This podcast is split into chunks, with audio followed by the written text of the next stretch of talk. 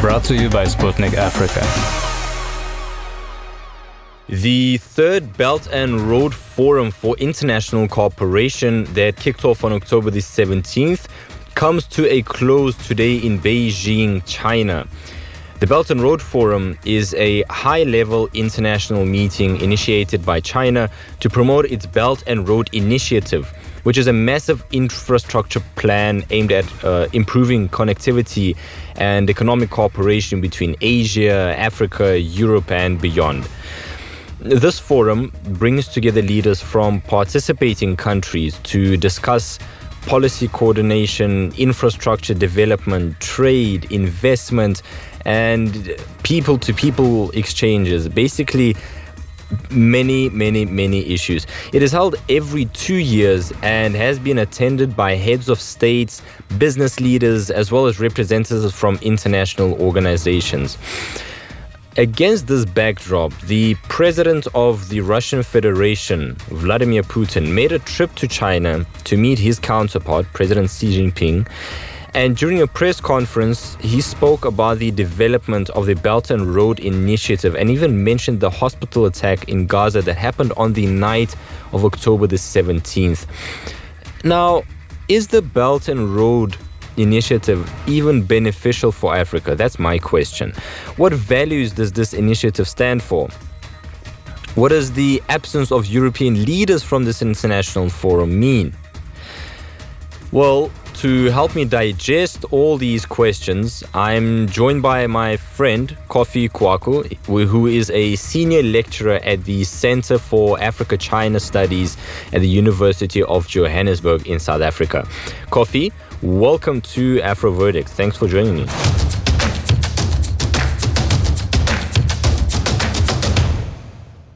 All right, Mr. Kwaku. So the Belt and Road Initiative is celebrating its 10th year anniversary at the Belt and Road Forum this year.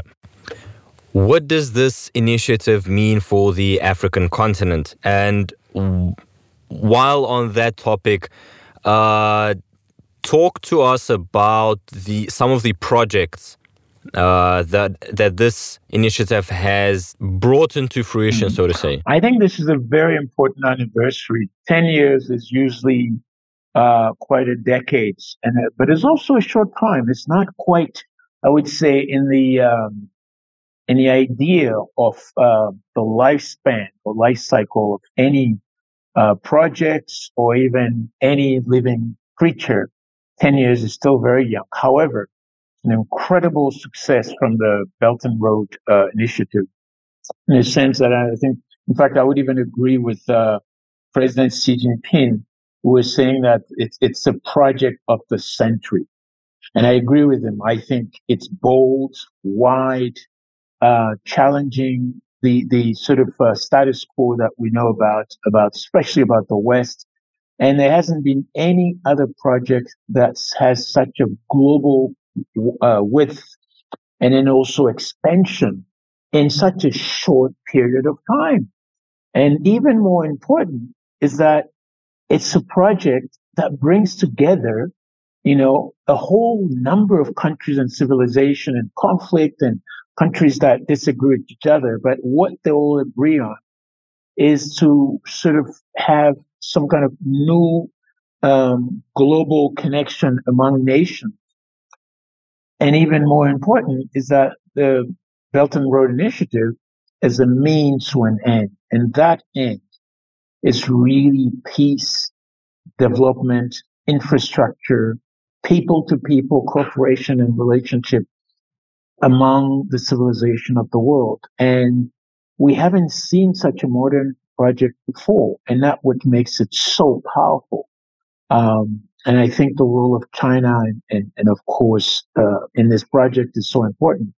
And of course, that of Russia as well, although there hasn't been too many uh, big projects because Russia is already um, part of that area. But we know that the relationship between Russia and China already evolving very fast, especially after the uh, Ukraine, you know, crisis. So this is in short what I can tell you about the project. But in Africa, I think what is essential to remember is that there are many projects, not just in gestation, but the numbers are growing so fast. I mean, at the 200 and more billions of US dollars that China is putting into financing projects in Africa, I think there are a few that can be plugged out. Um, you have, for example, the Mombasa Nairobi Railroad. And most of them, if not all of them, are basically in an infrastructure uh, section uh, area of development. But also, many of them are now coming on stream in energy. So let's start with the uh, the infrastructure. We know that in Algeria, um, there's the the BRIs involved in what's called the Churchill Ring Expressway and port. This is an integrated infrastructure that brings together um, roads, highways, in a part of the world where there is very little infrastructure since the West has been there. You know, connecting Algeria with uh, Niger, a little bit with Mali, Nigeria, and Chad. This will unlock an immense potential of around about 275 million people and even more. And when it's already underway, uh, with the link to the port in Algiers, which will have been, which will be a, a deep port, uh, a deep port infrastructure to link Africa to the uh, to Europe, and that's a very important one. The second one is, of course, the um, the railroad between Nairobi and Mombasa to sort of uh, drain, if you want, to make sure that the, the the sort of eastern parts and the on the coast and the ocean, and uh, and then the inland in uh, in Kenya are really serviced, and we haven't seen this before. And since the British were there, they didn't do anything but just kill the Mau Mau. Sorry to say this, but I think this is what many of us remember. And the BRI has managed to sort of unlock that space, which is very, very important. In Ethiopia as well, um, there's the Addis Ababa to Djibouti Railroad, uh, which is also a big one. I mean, this is almost unbelievable connecting um, uh, um, uh, Kenya, uh, Ethiopia, sorry, and then uh, Djibouti, which I am sure you know were countries that are close border, and then Djibouti is on the side of the sea. So that link to the sea is very, very important. Uh, already 70% of the trade, at least between those two countries, are going through this railroad. So these are two, but there are many more. There's, for example, um, the deep ports that China, uh, through the BRI, is building in uh, Mozambique. And then there's another deep port as well, which is also kicked in much more recently in Namibia. So all these, I mean, I can go on and on. There are many of them that I can go on and on. There are already, and you, there's only another one, a railroad in uh, Nigeria, linking Kano in the northern part and then uh, Lagos. So all these infrastructures for Africa, I think what is important is that set the foundation for infrastructures, the planning that will help Africa, especially the Africa continental free trade area, which desperately needs very functional and powerful infrastructure to go with. Great. Thanks a lot for that uh, very detailed response. Um, can you explain maybe to our listeners as well how the Belt and Road Initiative has established itself as an instrument for promoting a multipolar world in recent years? And what is the recipe for its success in this area? Look, it's very clear. First of all, the ideology behind it, which means the ideal to connecting nations, is exactly what brings the world together.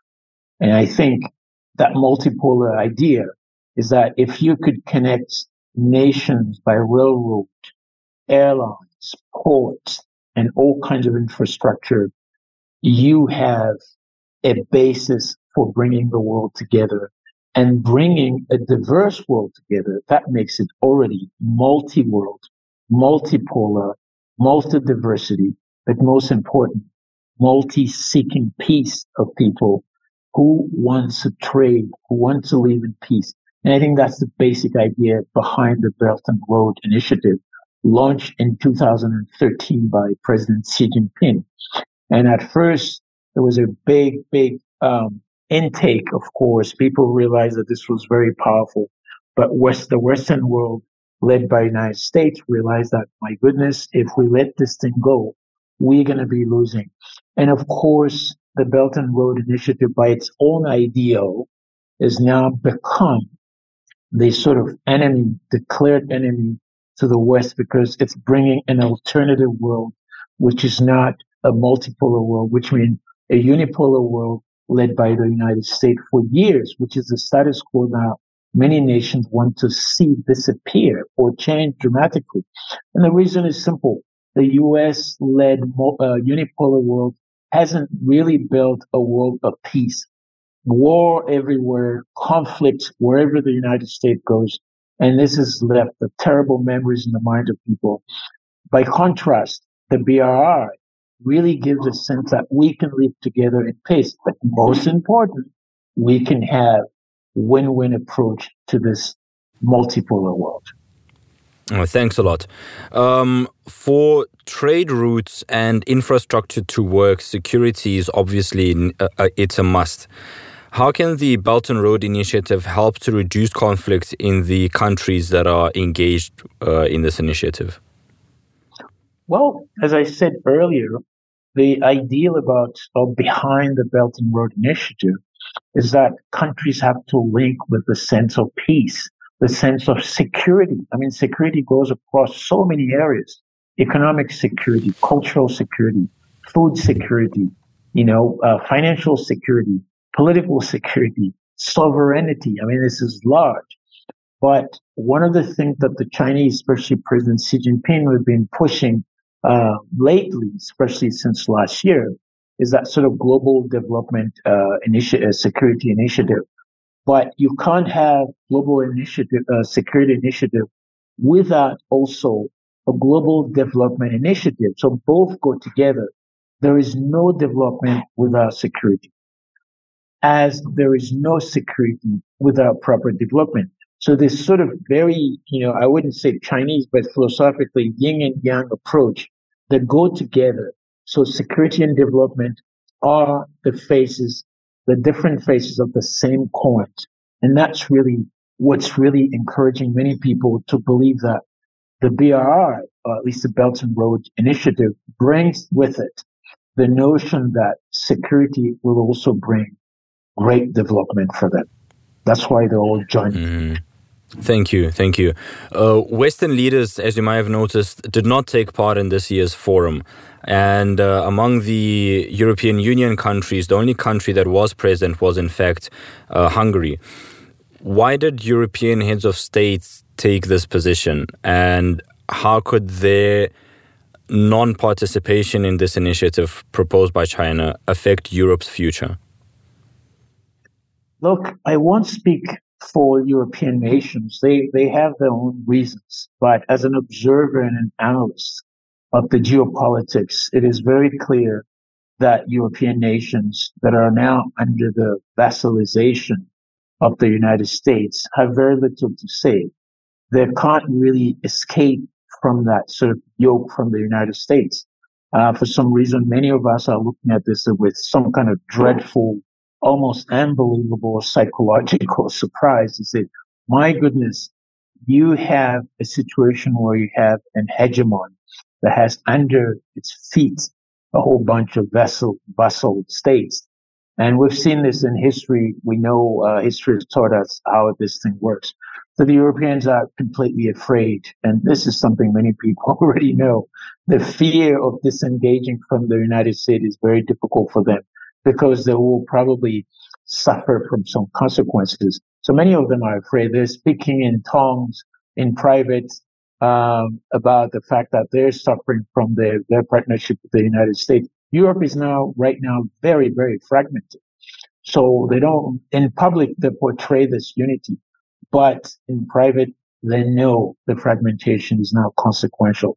Germany is suffering from its partnership with the United States after the blowing up of the uh, the pipeline um, up in the Northern Sea there.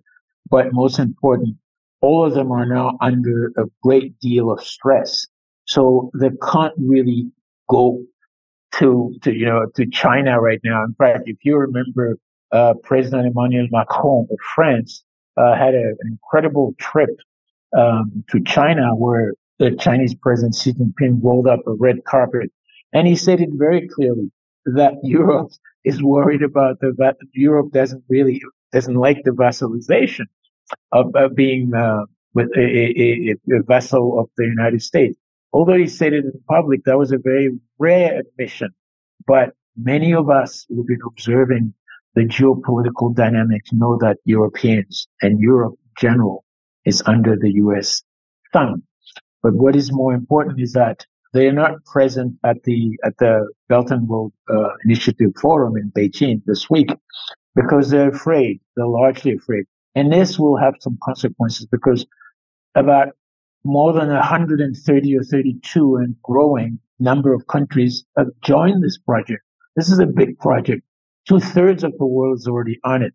Europe and the United States represent a very small percentage of the world.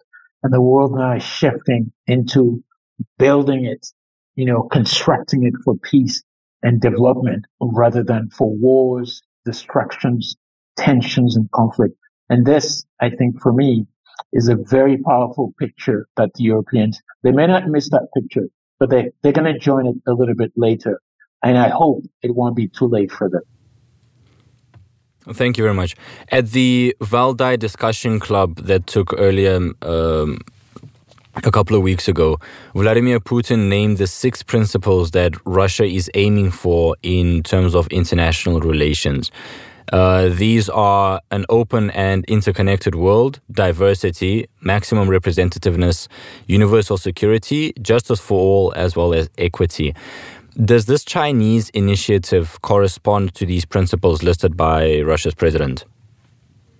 Yes, very much so. There's a lot of uh, matching there. Those six principles already, um, if you want, aligned with the uh, the BRI major ideals and principles.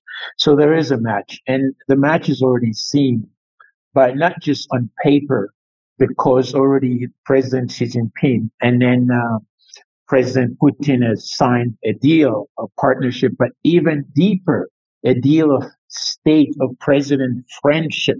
This has almost never been seen before between China and Russia. We've seen a few things in the old days, but this modern way of getting together by two countries that are some of the two of the biggest countries in the world, Russia, 17 million square kilometers, and of course, China, a little bit over 9 million and there are borders between them. So the geography, the demography, the geopolitics, the global politics, and then economics and trade binds them together so much so that, you know, those principles that you just mentioned are already part of that kind of future. It's not just a short future, but it's an existential future between these two countries. And they're going to have to go with it because uh, it's very simple. The West, the collective West, is already after them, and they want to destroy them. So they have no choice but being together. And I think that is really important. One thing that I think um, probably out of those five, those uh, six principles, is probably uh, it's already implicit is the idea of peace, and then of course the idea of inclusive win-win. That that should be a really part of these principles. But I think it's a transversal uh, theme that's already in those six themes. Hence, I think these are great principles that will help to connect with the Belt and Road initiatives very well. Yeah, absolutely. I mean, it's it's long been established that a win-win is more uh, is more profitable than win-lose. Um, moving on to the statements that Russia's president made during the press conference earlier today. Um, he said that Moscow has become one of China's main trading partners. And in general, the welcome given to the Russian president in Beijing is, so to say, evidence of the strengthening of the relations between the countries on all fronts. Uh, don't you think that the West's actions and statements towards both Russia and China have only pushed the countries closer together? Yes, indeed. I mean, it is very clear as I said also earlier, those two countries know the belligerence, the visible belligerence that the collective West, led by the United States, projects against Russia and China, have made those two countries realize that they have an existential partnership, friendship, much deeper than what they had before. Because if they're not together, they will probably die to, uh, somehow um, because the West is going to divide them. And increasingly, we will see these two countries partnering, doing business, trade, people to people partnerships and relations. Already, we know in the past year or two, uh, the trade uh, between Russia and China has gone above 30% and more. We've never seen such a powerful and fast growth. And that kind of growth indicates already that the two countries must work together, live together, and perhaps, and uh, many people say, God forbid, if they have to face the United States and then the powerful United States and Europeans die together. But I don't think they'll die together. This probably won't happen because the rest of the world will try hard not to have these two countries disappear. Yeah, I mean, they, they are key partners to, to many regions uh, globally. Furthermore, uh, Vladimir Putin declared Russia's interest in develop in the development of China's Road and Belt Initiative. What opportunities have opened for other countries due to Russia's participation in this project? Well, there are many of them. I think um, as part of that, one thing we probably didn't talk about was the the BRICS you know, Brazil, oh, yeah, sure, sure. Russia, you know, um, India, China, and South Africa, and now the BRICS Plus with no other countries, Saudi Arabia, Iran, and so forth, joining Egypt joining in. That kind of connection with new organizations that are now emerging is really important. And I think the role of Russia has become almost incredible, especially the past, you know, three years or so. But in fact, it was even before that in Syria, when Russia started to make some move in Syria, cementing the power of Russian defense forces, military, but also with the sense that they're not using defense for defense or attacking, but to set up peace, to, to reduce conflict in the world. And that had them move very quietly. In fact, a country that many people uh, haven't paid attention to, the Central African Republic.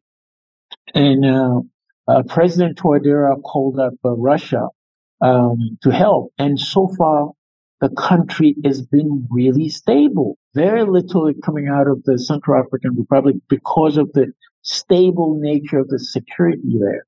And I think the role of Russia has been extraordinary. Again, I'm bringing it back to Africa.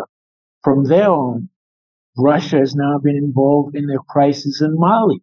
You know, the French have been in West Africa for more than a century, and West Africa, or what we usually call Francophone Africa, has never seen not just peace, but some kind of development.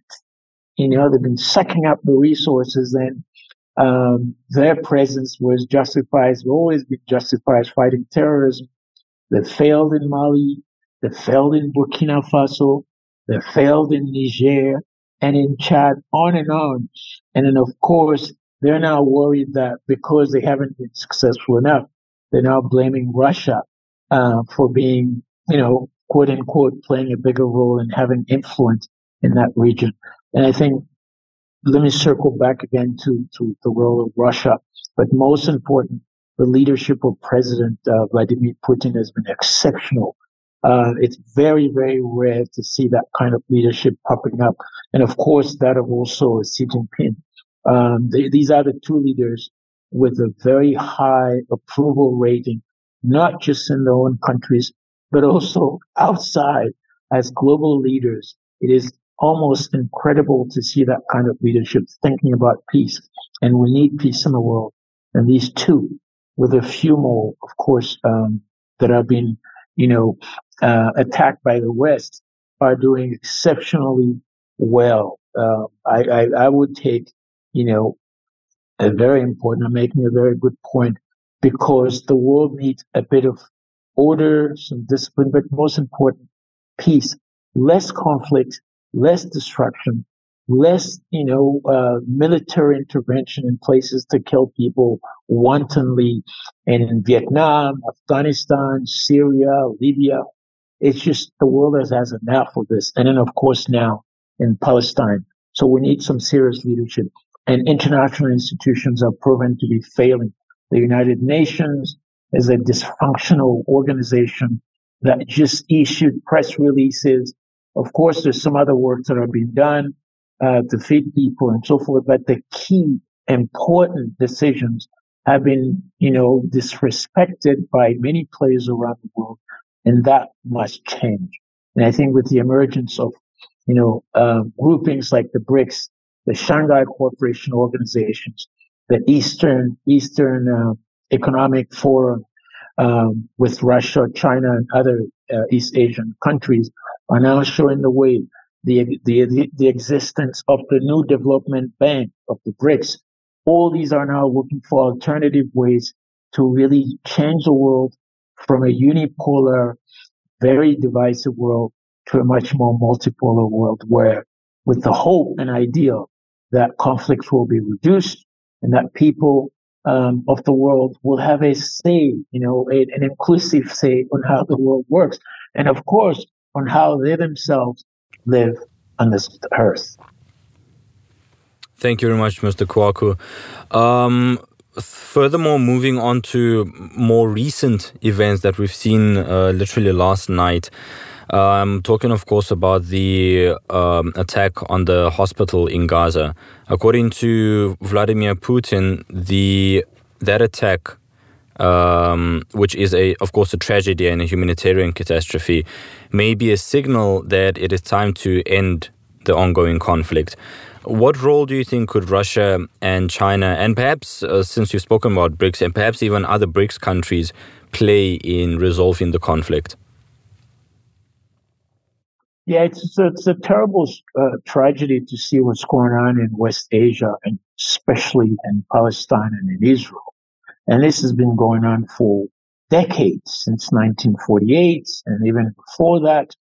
And it doesn't seem like the people are running the world can't find or want or refuse to find a solution to a very, you know, uh, clear forward issue.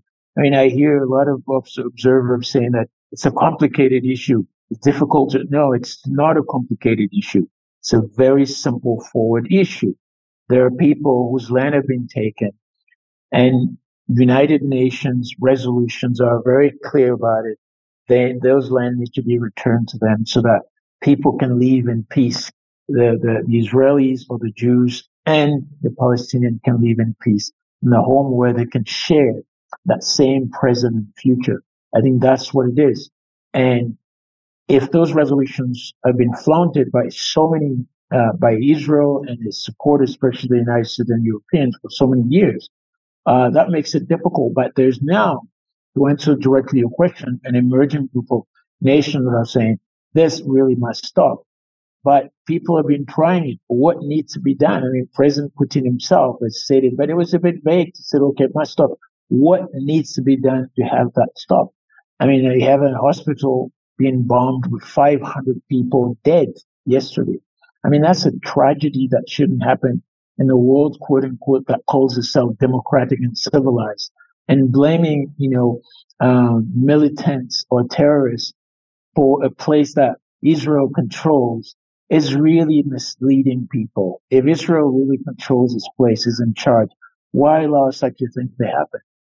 So the hope is that Russia, China, and the BRICS nation will start putting pressure, not just on the United Nations because it's a dysfunctional place. They will understand that they need systems to put pressure on Israel and of course on the United States to be able to bring the parties not just on the table, but just have the respect for the UN resolution. That shouldn't be difficult. And I think the difficulty, of course, comes when the UN, uh, the United, the UN cannot execute. The United States and the United Nations Security Council is really feckless. It just can't move. And I think the hope, and we're really hoping that this, uh, the crisis taking place in the region doesn't really widen or expand to other groups because people are very angry very distressed and tense at this moment. So bringing people to talk about it to a peaceful closure uh, solution is important. But I don't think we'll have peace very soon. So this is a very worried situation for me. Yeah, same on my side. Hey, it's just terrible to see the the people suffering on civilians suffering on both sides. It's it, it's a, real yeah. tragedy. Indeed. Uh, lastly, uh, so I won't keep you much longer. The Russian president also said that the United States are involved in conflict in the Ukraine more and more. Given that Washington has voiced its support for Israel and many fear an escalation of the situation around Taiwan, what dangers does this pose for the world? It's a really serious danger. The UN, the United States, if you look at the, I mean, the evidence right now, the past, not just 10 years, but 30 years or so, it's just not involved in building a world for peace. It looks like peace is a very difficult commodity for the U.S. to consume. And largely by the fact that every time the U.S. makes a move anywhere, it's military, setting up bases, you know, coercing people to allow the bases to be built, you know, or living in distress, like in Afghanistan or in Vietnam. You know, we see that on and on and on, even with the what's happening in, in, in Palestine and Israel, is just bringing in some of the top uh, naval ships there. I mean, what kind of messages is that? It just doesn't help. And I think there's a great concern that the U.S.'s role is not in peace, but in war and in destruction. And people are very concerned. It seems, I mean, for many of us who are observing this, and many of us who had a chance to, you know, being educated in the United States, we're torn to see that their successive government, for some reason, can't think about peaceful solution to any problems around the world, global problems. So they're now being isolated. In fact, with the U.S. been isolated with, with many of its European vessels. They've been isolated. They're trying their best. The information warfare is making people believe that the U.S. is looking for peace, but we don't see it. A lot of it's in, in words. And the concern is that there may be some war. The U.S. is now saying that China is an existential threat to its future. Russia is also an existential threat. I mean, every time you hear U.S. leaders talk, or have a, a, a, a you know, and ex- express express themselves. It's it's just tension. It's conflict. That's one of the reasons many people believe there will be tension. However, this time it might be a little bit different. It seems the U.S. probably understand more powerful people standing up to it and its vessels than just cowering down. And I don't think Russia and China will be coming down. And this coalition between Russia and China will be a very formidable opponent to the United States. They better be very careful because I think a large part of the world, quote unquote, the global south is now looking at a different world where there is no wars or there's just limited wars and to build a world rather than destroy it. I like the way you um, you explain things and take it to a, a more abstract level. Uh, Mr. Kwaku, thanks a lot, Prof, for joining me today. Unfortunately, our time is up. Um, That's okay. For, for this interview, but yeah, I'm sure we'll engage further on uh, on various number of topics and issues.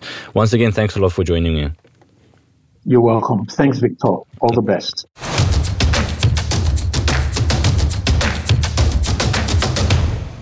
All right, that was uh, Kofi Kwaku, Senior Lecturer at the Center for Africa China Studies, University of Johannesburg, with us. Prof, thanks for joining me today and giving us your deep analysis of the Belt and Road Initiative, the significance of the forum, and uh, taking apart Vladimir Putin's remarks for us as well. I've uh, I've always been a proponent of a multiplicity of opinions on all matters, literally all matters. And I mean when it comes to politics, a diversity of opinion is the only way to find the middle ground. So, moving from South Africa, let's head to West Africa, specifically to Ghana, as we have a new guest on our podcast. Dr. Isaac Nonu, lecturer at the Center for African and International Studies, University of Cape Coast in Ghana. He holds a PhD in international relations, a master's degree in communication studies. His research interests cover international relations, political economy, foreign policy analysis, conflict management and security, diplomacy, communications, and African studies. He has uh, published scholarly articles in journals such as the China Journal, the African Review, and the Online Journal of Communication and Media Technology, amongst numerous others. He has published a number of articles on security and nuclear proliferation, terrorism and radicalization, international relations theories, international political economy in Asia and Africa, foreign policy, diplomacy, and agency in Sino Africa relations. And he even edited a book called India and China in Africa A Comparative Perspective of the Oil Industry. His current research project spans agency in Sino Africa and Ghana relations, digital diplomacy, and China, Taiwan, US, and Iran quadrilateral relations. Dr. Nunu, welcome to AfroVerdict. It's a real pleasure to have you with me today.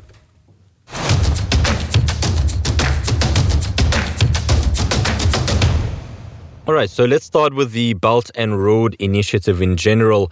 Uh, was what does this initiative mean for the continent, and what projects um, on the African continent of this initiative come to mind when you try and explain it to people? Xi Jinping's initiative, the Belt and Road Project, initially, of course, when it was introduced in 2013, Africa was not originally part of it, but later Africa had to be considered um, thanks to Justin Yifu Lin, the former chief economist of the World Bank. And since then, many African nations have actually signed up for the program. But we can uh, mention of not uh, make mention of not um, less than 40 or 40 plus um, African nations that are part of the Belt and Road Initiative. And many of these nations, obviously, you can see the number of projects are being undertaken in those countries. We can cite several examples that projects have been initiated and are obvious for everyone to see. Of course, there are also other pessimist questions about whether that's not going to lead to any debt trap like we had in Sri Lanka and maybe other places. But the truth remains that there are clear projects that have been initiated that one can make mention of them, right? For instance, if you take Algeria, we do have the Cherchell Ring Expressway and port that links the Mediterranean with the African interior. And if you take Ethiopia, for, for example, we do have the Addis Ababa to Djibouti railway, which is actually completed. That people can attest to that. We also have the, in, within Djibouti, we have the port of Doraleh, um, the port of Doraleh that actually links it to, which we may refer to as Ethiopia's gateway to the world, the world trade in, in, essence. The East African railway corridors are also there. If you take Kenya, for instance, Mombasa, Nairobi railway that connect the capitals to the port That one is also there.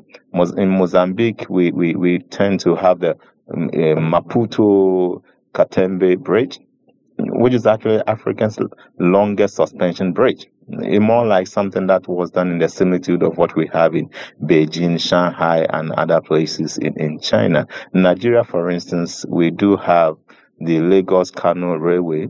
In Uganda, we, we also have the Entebbe Kampala um, expressway. So clearly, we have a number of, and these are just a few of the initiatives that in, in Eritrea we do have, in South Africa we do have um, other projects that are going on. Okay, even places where actually the line itself, I mean the line as in the map of the um, of the obo, as I refer to it, okay, one belt, one road doesn't pass through, even those ones they stand because it is believed that, for instance, after is going to gain a lot. The the African Continental Free Trade um, area is going to benefit a lot as many of these countries within Africa are connected by railways, right? Championed by the OBO initiative. Obviously, AfCFTA itself too is going to benefit a lot. All right. And how has the Belt and Road Initiative managed to position itself as an instrument for promoting a multipolar world, especially in recent years?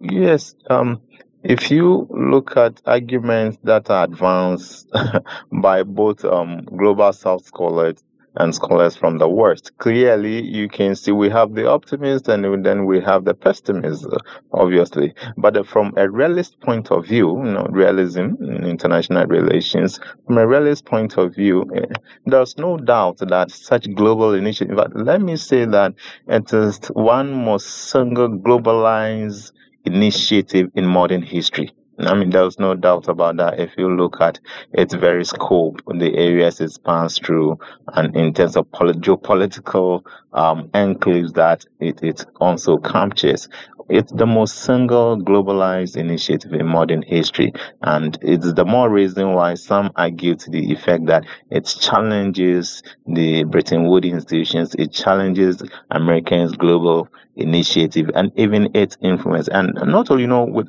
in the name of OBO, we have several other funds or financial institutions that have also been set up to engineer the goals of Belt and Road. Of course, AIIB is there. And if you take AIIB, for instance, a number of European countries are also members, actually, of the AIIB, and not only Asians. It tells you how the Chinese influence is actually gaining ground. So, and wherever OBO project passes, the onus is on the Chinese government and the government of the host nations to ensure that security matters of security are taken seriously. So the Chinese will obviously have a security base to a large extent of collaboration with those nations to secure the resources, to secure the investments, right?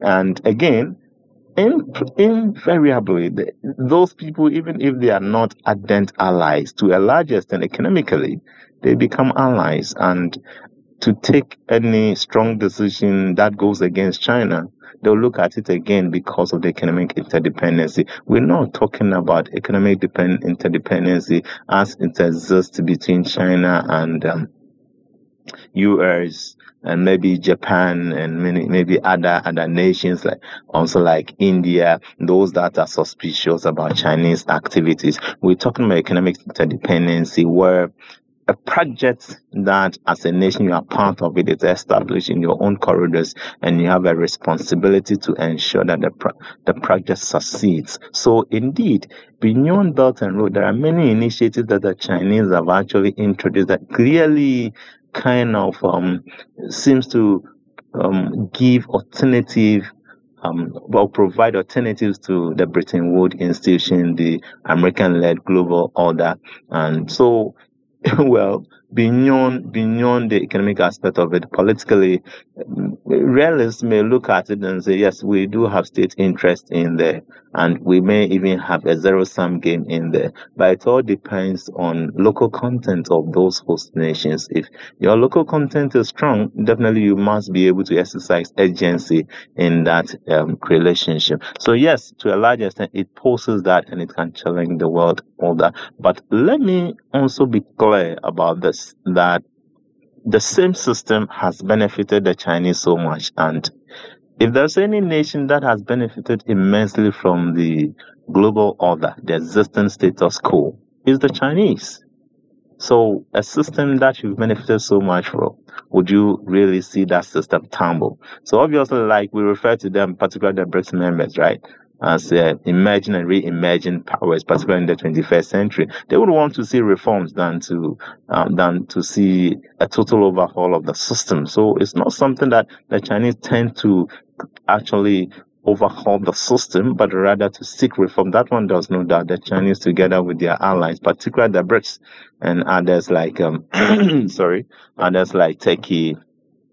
Uh, others like Turkey, uh, like Turkey, India, and many other um, emerging countries. They would want to see that, but not necessary to, to destroy the system entirely, except that they want to make sure their voices are equally heard and perhaps respected. And as I already indicated, Indeed, where those projects are, the participating countries, they themselves have a responsibility to ensure that the project succeeds. But of course, we cannot also rule out always you may have both transnational actors and non and, and, and non-state actors and obviously state actors who would also want to kick against initiatives, no matter how good they are, because they equally have their own interest and they would want to pursue their interests and the detriment of many, many others. So for the project to succeed, both the host countries and the leader, that is China,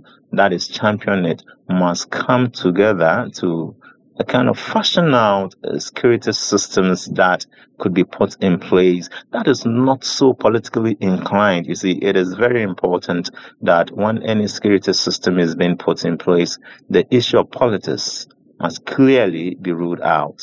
And should be on the basis of security for safeguarding the success of the projects. But I do know that it's, it's not an easy thing, given given that many of the countries have alliances elsewhere. They, they, they, they have their own um, affiliate affinities and the kind of loyal to many other powers is not going to be easy, given particularly the European countries and the concept the West which of course then encap- encapsulates the US and its influence. It's not an easy you take Japan in Asia and the fact that they're not part of it, America is not part of it. I mean, that alone, and they have given their reasons, and clearly you can see that it's more of a great power competition, great power rivalry, great power suspicion, and all that. So, eh, given up some of the members are already at least sympathizers of either America or Japan or any other great power that is not so enthused about the project, they would also want to clearly influence other members to, to, to, to see to it that the project does not become that gigantic as it seems to be projected to, to kind of um, limit US's influence or even renegade the concept the West and its achievement given the EU and over the years what they've been able to achieve economically, politically, and even additionally in terms of values and all that. Over 140 countries are signatories to the Belt and Road Initiative. Um, but for trade routes and infrastructure to work, security is an absolute must. Now, how can the Belt and Road Initiative help to reduce conflict in the countries that participate in this initiative? There should be clear commitment documents, clear commitment document that ions out differences so that both parties would would know and appreciate their responsibilities to safeguarding and ensuring the success of, of the programs. And I am glad that the Chinese in particular do not necessarily transport political systems, right? And Chinese in particular, at least for now, have not engaged explicitly in the attempt to change regimes. And we all know that when it comes to Chinese and their assistance, it's more of a conditional free, um, condition free assistance. And that's the more reason many nations, whether you are democratic, a liberal democracy or democracy, liberal democracy, or even undemocratic, they, they, they, kind of do not really face much problem in dealing with all nations, irrespective of your political system. And so I hope that the same non-alignment movement principle and Chinese own cultural and social principles the Confucius principles of non-interference and, and, all that mutual benefit and all that will also come to bear on the project, which will indeed go a long way to help in the project um, um, succeeding. You probably noticed that there weren't many Western leaders present at the Belt and Road Forum. Um, from the European Union, only Viktor Orban of Hungary was present. Why, in your opinion, do we see this lack of representation by European heads of states?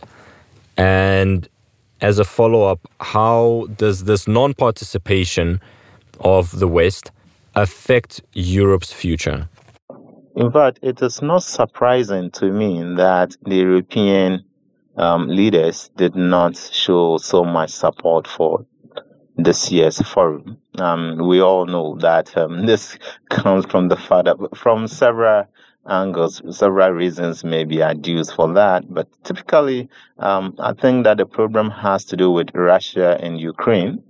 And the fact that the Chinese have been accused for not openly um, condemning Russia, obviously, but if the Ukraine incident is not around, Random would have referred to maybe COVID during the time how the Chinese were not that forthright in admitting that the vaccine, or yeah, sorry, the, the, the virus actually originated from there, the SARS virus originated from there. But that, I believe that the world has gone over that. The Chinese um, later really showed so much commitment to helping other nations to overcome the, the plague. And so now what if there's any strong accusation it has to do with Russia Ukraine war, right?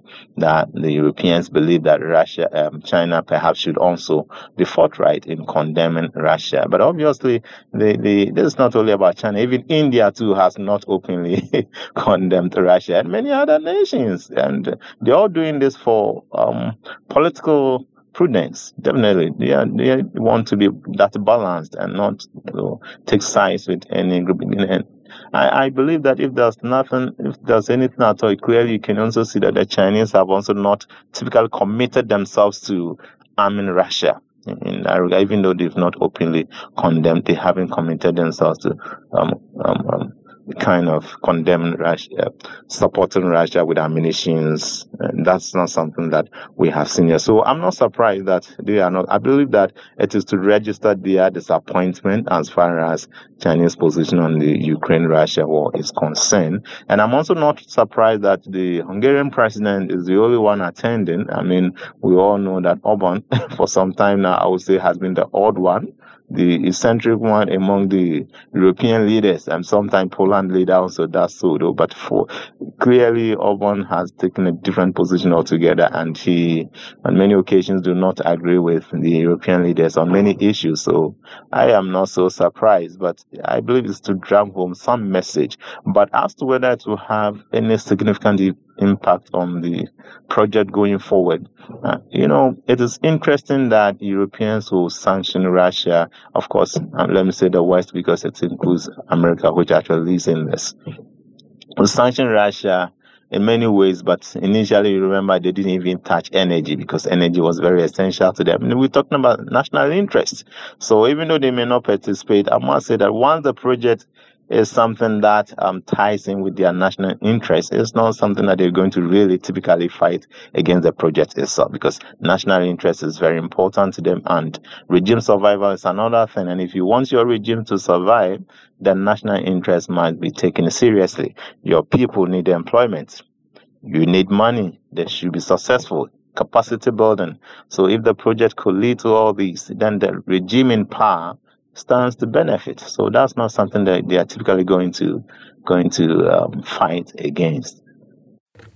Earlier this year at the Valdai Discussion Club, Russia's President Vladimir Putin listed the six principles that Russia is aiming for in international relations. Uh, namely, these are diversity, maximum representativeness, universal security, an open and interconnected world, justice for all, as well as equity. From your analysis, does this Chinese initiative correspond to these principles listed by the Russian president? Clearly, if you look at OBO, I mean, One Belt, One Road initiative, right? You, you can clearly see that maybe Russian president was just um, outlining the very principles that underscores the project itself because the Chinese foreign policy has always hinged on the fact that they don't believe in interference, interfering in other affairs, but they believe in win-win approach, mutual benefits. So if you look at open diversity and all that, that's the same thing because the Chinese talk about Guanxi, Guanxi, one world under one leadership harmony, mm, believing that all must benefit from the um, nature's um, resources. We all need to benefit equally and other people should not champion. And the fact that one there's no need for one power being exclusively maybe described as superpower controlling everything and, and dictating to others what they should do. We should all come together. We should all have a say, should all have a say at the table. And so if there are resources, we have every right to share resources. There are riches, we have every right to share riches. And it's the same thing that um, President Putin is also saying that. So definitely this dovetails into exactly the, the, the, the, goals and objectives of, of the project. And it is one of the main reasons why I believe that Russia itself supports the program. Of course, even though if we go beyond what we see be, behind the curtains, just like the BRITIO meetings, behind the curtains, the, the Russia would also be worried um, given the challenge that is posed by China's own rise. I mean, there's no doubt about that. We know we've had cases like that before when they had their, their misgivings and misunderstandings because um, Russia realized that, and I must say that was the USSR period, realized that China was really becoming um, a formidable force in, in Asia in terms of military.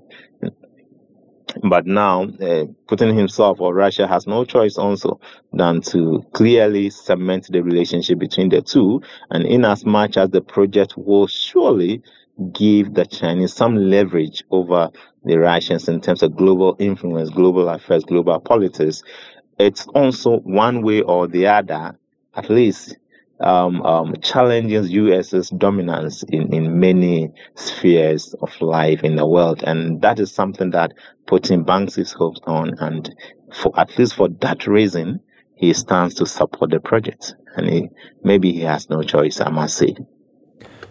All right. Thanks for the uh, for covering the general forum that took place. Uh, let's just move over to some of the remarks that Russia's president made during the press conference today. Uh, the Russian president said that Moscow has become one of China's main trading partners. And in general, you know, the welcome that was given to the president uh, in Beijing is evidence of the improving relationship between uh, China and Russia on all fronts. Do you think that perhaps the actions of the West in, in recent months and years, as well as their statements, you know, they've only forced Russia and China to improve on their ties and, you know, create a more intimate and closer relationship?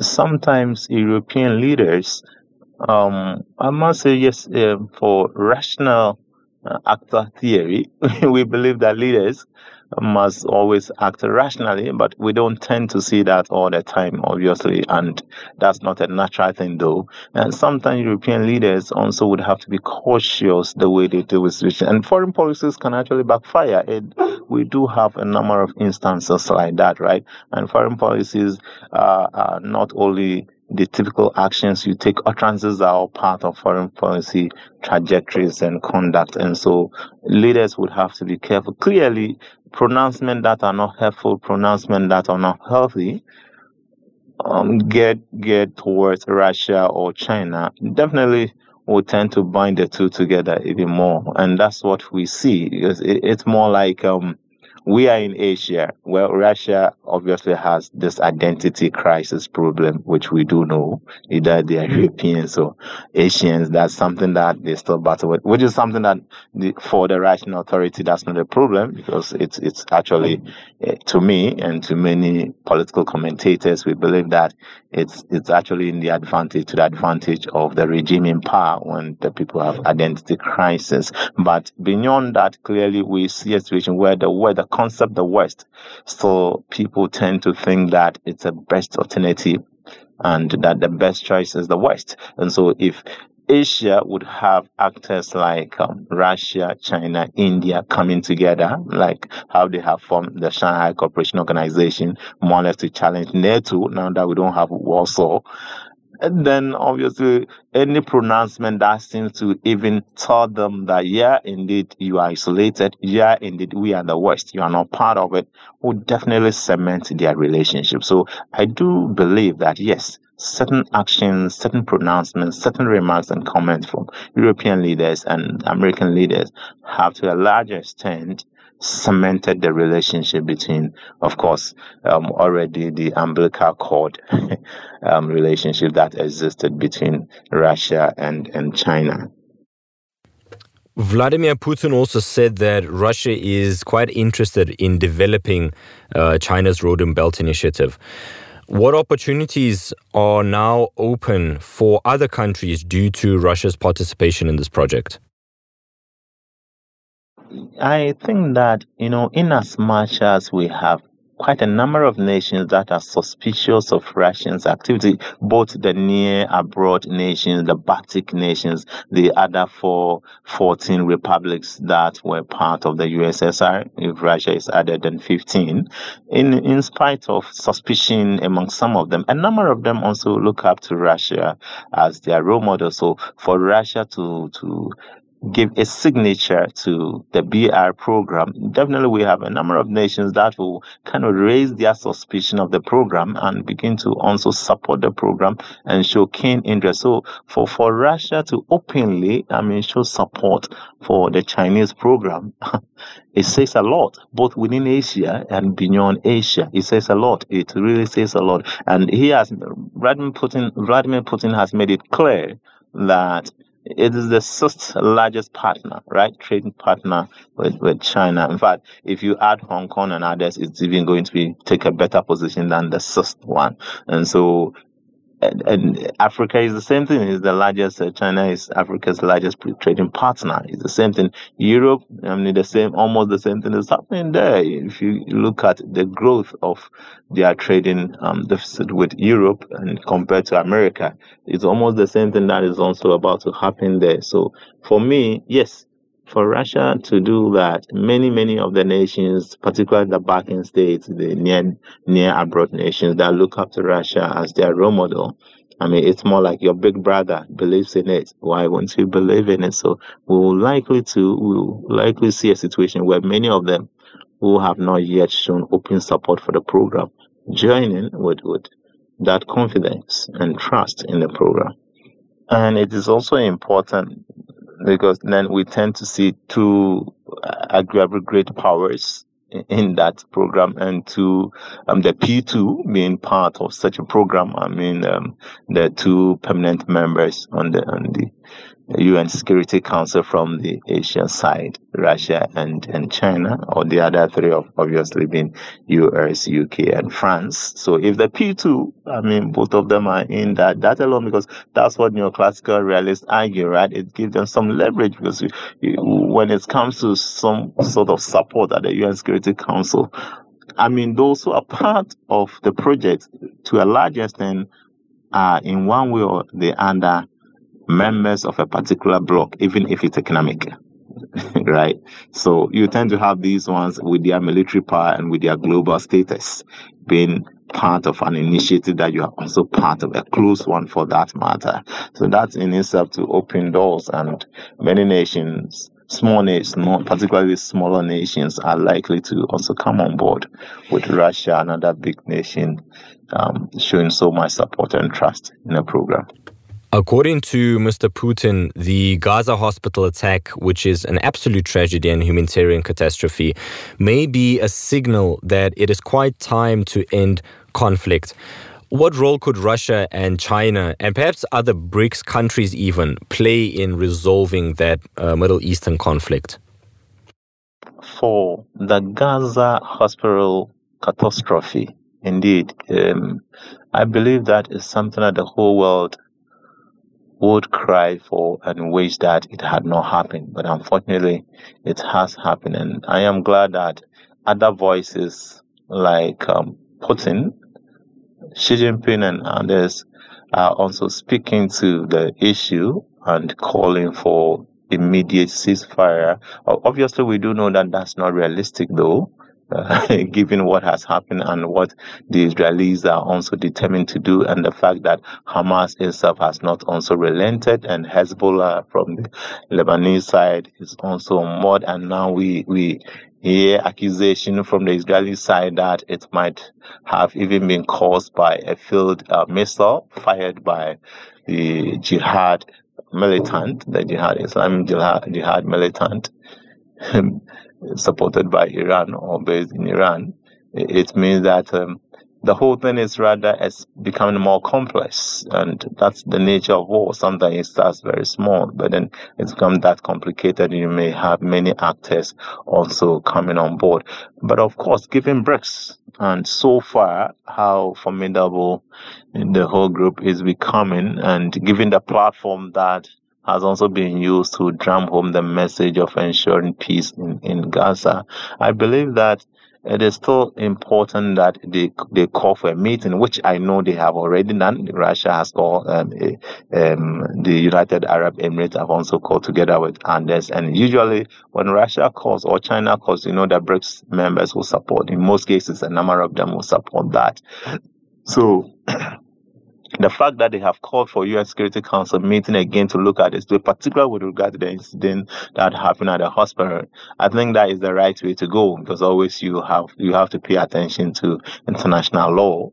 But as to whether the parties, the main parties involved in the conflict will listen to the suggestions and adhere to the suggestions. That's another thing because it's more like anger is, they, they are so high in spirit in terms of infuriation and both parties are not really, really so ready to listen to practical um, advice, pieces of advice that will see to the end of the war. I, to, to me, I think the best that has to be done for now is to relocate if it's possible, is to relocate. We should have a temporary hospital with all the necessary facilities at a safer place to a kind of accommodate such people than to keep the same hospital in the heart of the entire um, um, war. That's not really going to help. But of course, Russia, together with China and other BRICS members, I believe that they have that strong voice to to make meaningful suggestions that will help deal with the situation. As for the war itself, it's difficult to tell when it's going to end, given that both parties have, have taken entrenched positions. Finally, the Russian president also said that the United States are involved in conflict in Ukraine more and more. Given that Washington has voiced its support for Israel and many fear an escalation of the situation around Taiwan, in your opinion, as an expert, what dangers does this pose for the world we live in? There is an article that um, we submitted. Uh, it's a book chapter, though, that it's yet to be published. And in that article, we're, we're looking at actually the quadrilateral and the quad relationship that exists, you know, between China, Taiwan, U.S., Iran. And it's quite an interesting article. We're making point to the effect that both China and the US kind of play these countries that they are great powers, and most of the things they do, most of the things they say, it's more of a national interest something. So, U.S. may appear to be supporting Taiwan so much, but clearly, if you go, if you look beyond the behind the curtains and beyond what we see, clearly you can see that they have also compromised in many ways in favor of China, compromised in many ways, actually not in favor of Taiwan, because those those initiatives or those decisions taken by them were in favor of their national interests, and they will do that. So we see a situation where any great powers are always, in one way or the other, supporting one faction or one actor against the other. One's national interest is is the focus here. Um, definitely, that that's what happens. But if you look at the current situations that as we have Gaza, Ukraine, Taiwan, and the fact that all three events tend to have their great power backing. Clearly, I believe Putin was hinting on a kind of third world war, but was careful not to um, hit the nail right on the head because the Taiwan issue, one most sensitive issue in, in, in Asia, main Asia. Mm? Ukraine issue, one most sensitive issue in Europe. Mm? Um, Hamas Gaza Israeli Israeli issue, one big issue in in in in, in the Middle East. Where and I would say even MENA, because it's also, if you look at Egypt, uh, Egypt is involved. And Egypt so in, in MER and MENA, the, the Middle East and North Africa. So now, if you look at the triangle, if you look at the triangle, it is not surprising that if care is not taken, it can degenerate into a global war. I mean, there's no doubt about that. And that is what President Putin is hinting at. And so it calls for the need for all and sundry to come to the table and suggest practical means, practical with practical um, panaceas to, to these conflicts that we see you know, around us. It is very important to avoid another world war. I don't think the world is ready for that.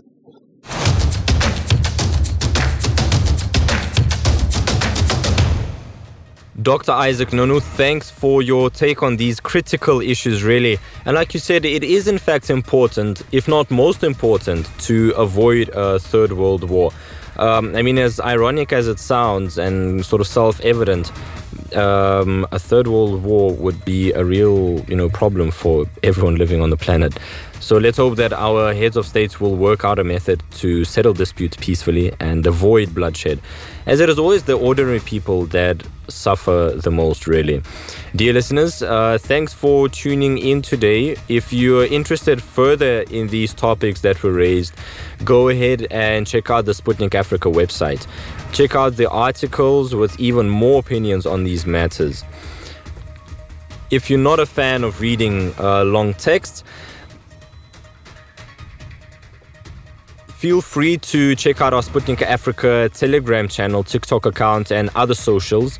As for the podcast, you can always listen to it on multiple platforms like Apple Podcasts, Google Podcasts. You can find the AfroVerdict podcast on AfriPods, Castbox, Deezer, uh, Pocket Cast, and even Podcast Addict. So, for quick access to great stories and updates from the continent and around the globe, make sure to download the Sputnik Africa application. Dear friends, that's that for today's episode. And that said, I will see you next time.